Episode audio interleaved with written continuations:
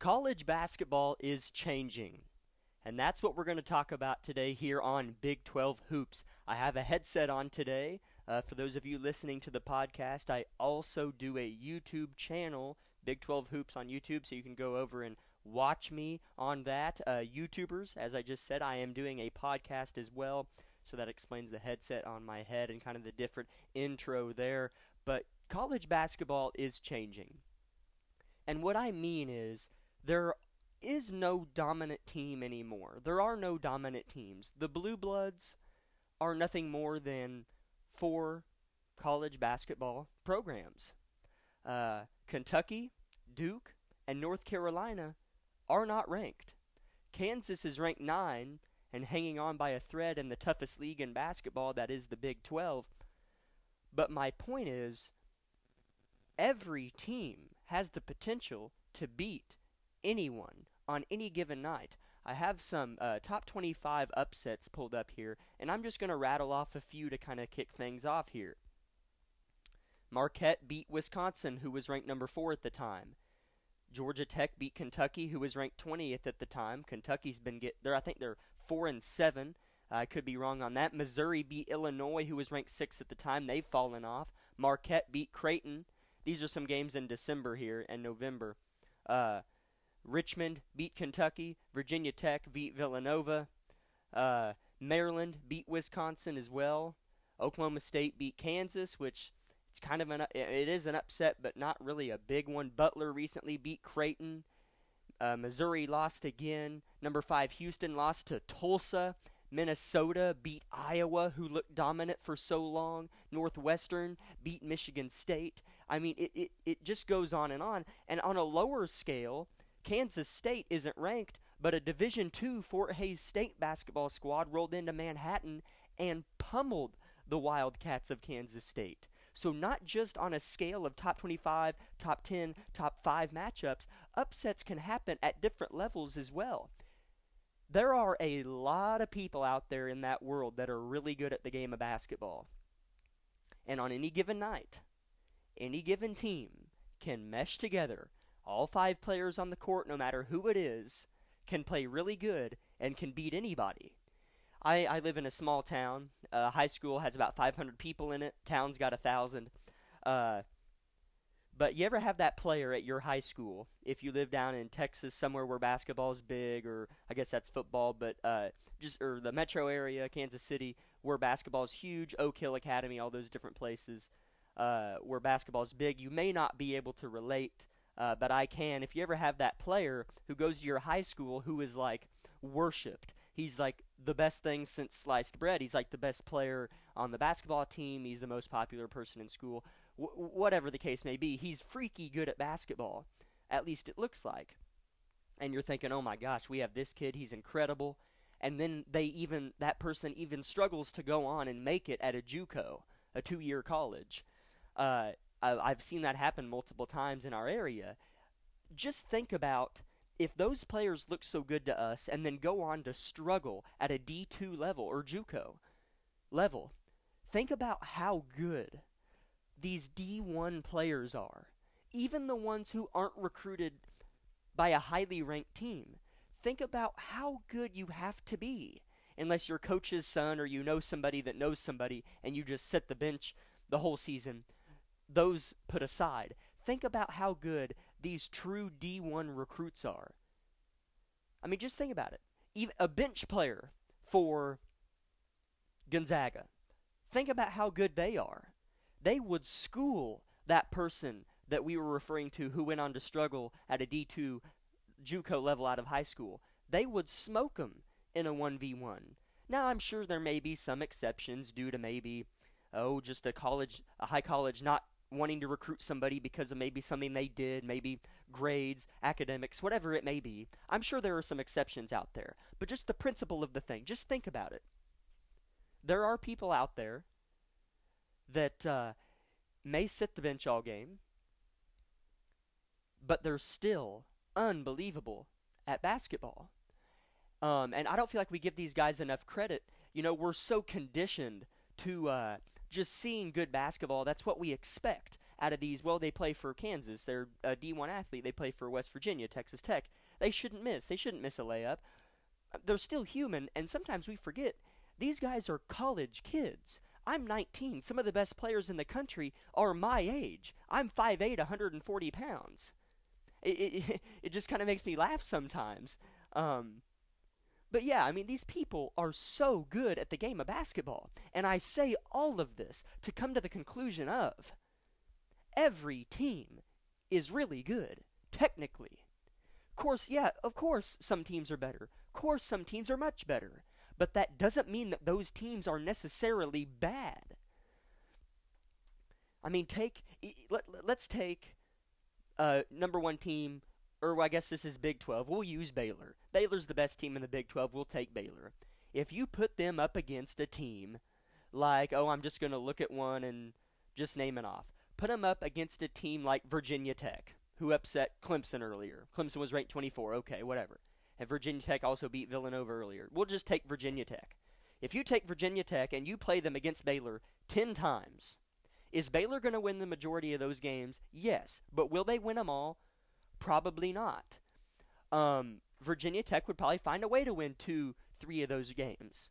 Um, that's just how it is. It's the nature of the beast. Every team is good. Every team is good, and the game is changing.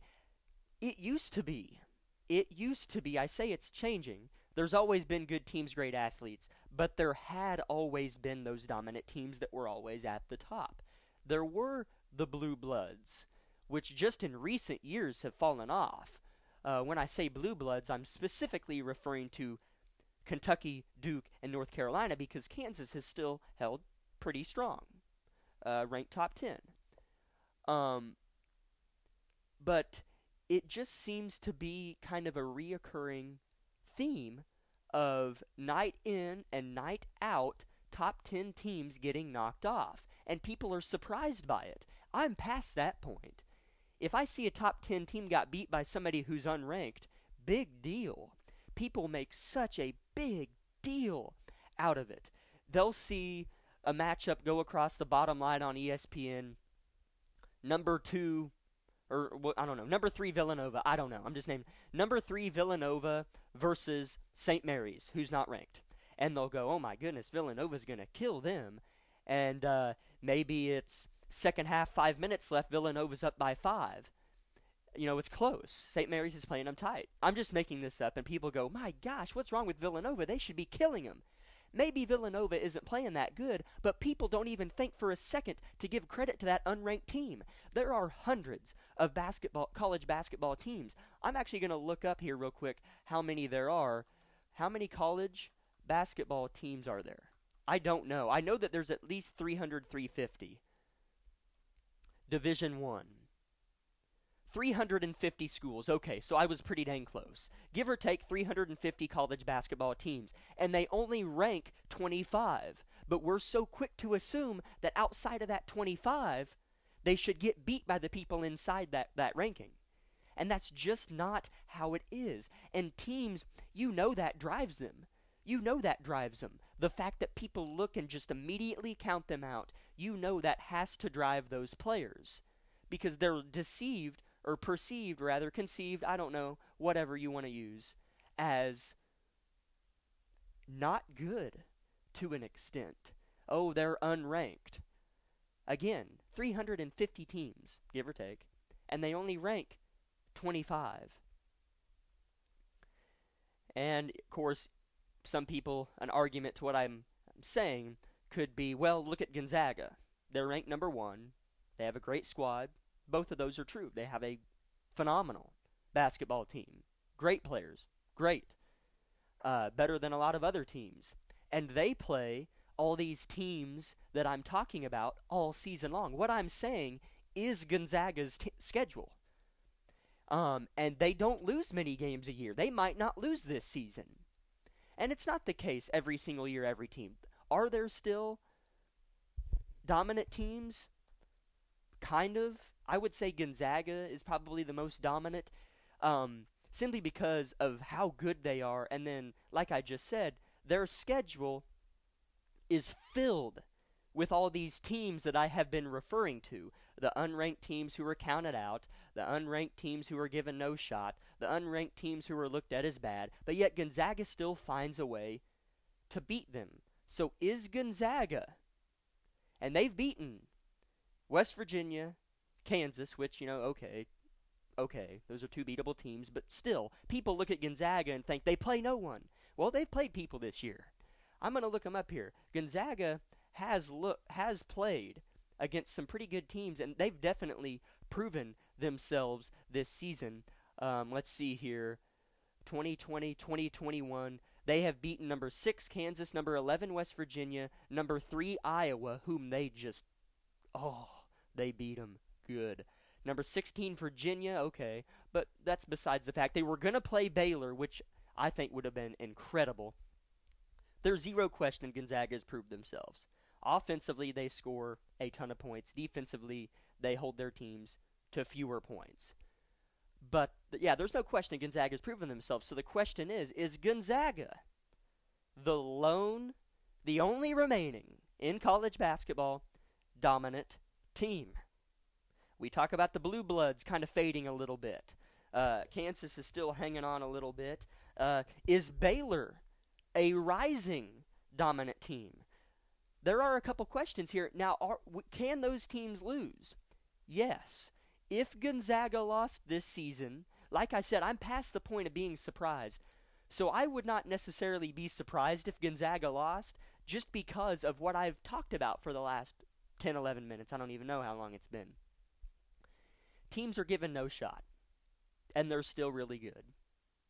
Uh, I, I think that's hogwash. I think that teams should not be overlooked.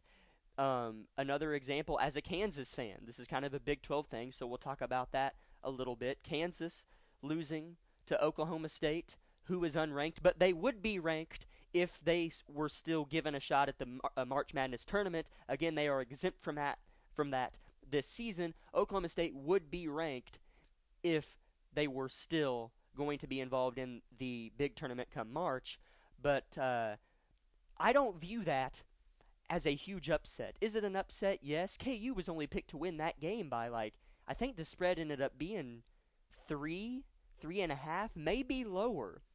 But uh, uh Vegas kind of has it figured out to an extent.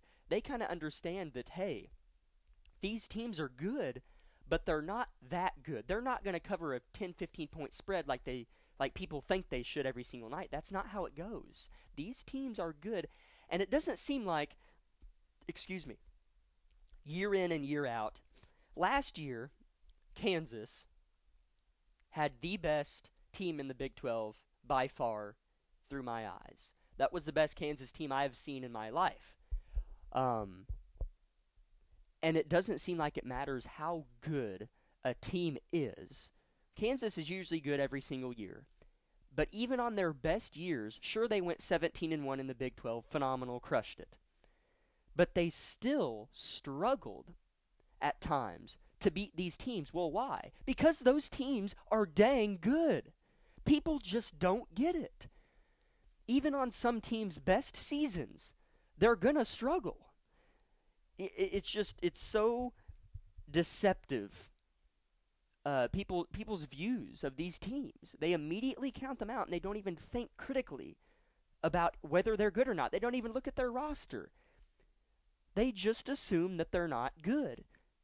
College basketball is changing, man. Every single team is good. Where was I? I was looking at Kansas. Oh yeah, their dominance inside. Well, okay, Oklahoma State was beating Kansas.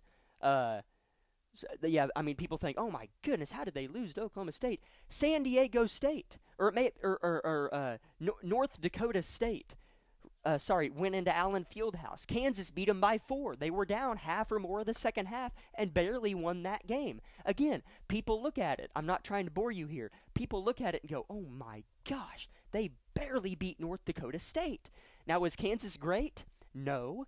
But North Dakota State is dang good. People don't get it. They gave Creighton fits. Creighton's now lost three, four games recently uh, to uh, unranked teams. I think maybe three. They lost one last night. Um, but yeah, people just look and think, boom, man, they're not that good. But they are. Uh, let's see. what else has happened here? Let's click on. Let's look at Texas here. They've only lost one game, and I think that was to Villanova. Yes, it was. So, and that was early on in the season. I think Texas would beat Villanova now if they played again. So Texas kind of holding strong there again. They will lose. I can promise you that they will lose. Um, another ranked Big 12 team. Again, just trying to keep this tied to the Big 12 a little bit. I know it's about college basketball as a whole, but just going down the line and trying to keep this tied with our topic that is the Big 12. Uh, Texas Tech here, their losses. They lost to Oklahoma State 82 77. Uh, of course, lost to Baylor, Houston, who's pretty solid this season and I'm seeing if they had any close wins here. They uh, Oklahoma, man, they should be ranked. I'm telling you. Texas Tech only beat OU by two. Te- uh, KU only beat OU by four, and they go to Norman this Saturday. I am going to that game and gonna do kind of a vlog deal on that with my buddy Brett. Uh, but we are going to go to that name in no- game in Norman. Oklahoma should be ranked, man. I'm telling you. That is again, they're five and two, one and one in conference play, maybe they aren't ranked because they've only played seven games. That's my best guess. They've lost to number two Baylor, number six Kansas, number 15 Texas Tech, and early on, this might be what the committee is looking at. They lost to TCU by four, which, okay, again, this is all about what we're talking about here. Every team is good, and any team can win on any given night. Every team is good. Every team. They lost to Xavier 99 to 77. Uh, so I mean that's a I, I did not even know that happened. Again, Xavier though, Xavier seven and zero. Oh. Or oh no no no, ten and two, 10 and two. Sorry, man. Whenever I click on the matchup, it shows their record during the time of that game. I apologize for that. So maybe OU is not. Uh, uh, whatever I said, five and two. They are eight and four. I apologize. I, I did not figure that's how they would have that go. But Xavier, ten and two, not ranked. They lost to number thirteen Creighton. They lost to an unranked Seton Hall. Again, whoop de doo. They lost to an unranked Seton Hall. Who cares? Seton Hall is 9 and 6, second in the Big East, and just recently, I thought they knocked somebody off. Okay, they lost to Villanova by two. That's what it was. Number three, Villanova. Number three, Villanova only beat an unranked Seton Hall by two. Well, you'd think, okay, Villanova's not that good. Drop them. No, no, no, no. No, no. All these teams are good, and I'm not just going to keep going down the line here and bore you to death. But uh, I'm just saying that these are the facts here, man. And this is just how college basketball now is. This is the new normal of college basketball. Get used to it. Who's going to win the tournament in March? No idea. Anybody can win it. Thank you for joining me here on this podcast and YouTube video if you are watching. Uh, you don't have to subscribe, I really don't care, but comment below if you agree, disagree, or I'd like to just uh, talk to you about it. I love talking college basketball, as you can tell. I know I ramble on a little bit, uh, but I'm by myself, and so I don't have anybody else to bounce off of, so I try and drag this out a little bit for you guys to make it worthwhile. Uh, college basketball is changing. Uh, thank you for joining me on this episode, and have a good rest of your day, and God bless.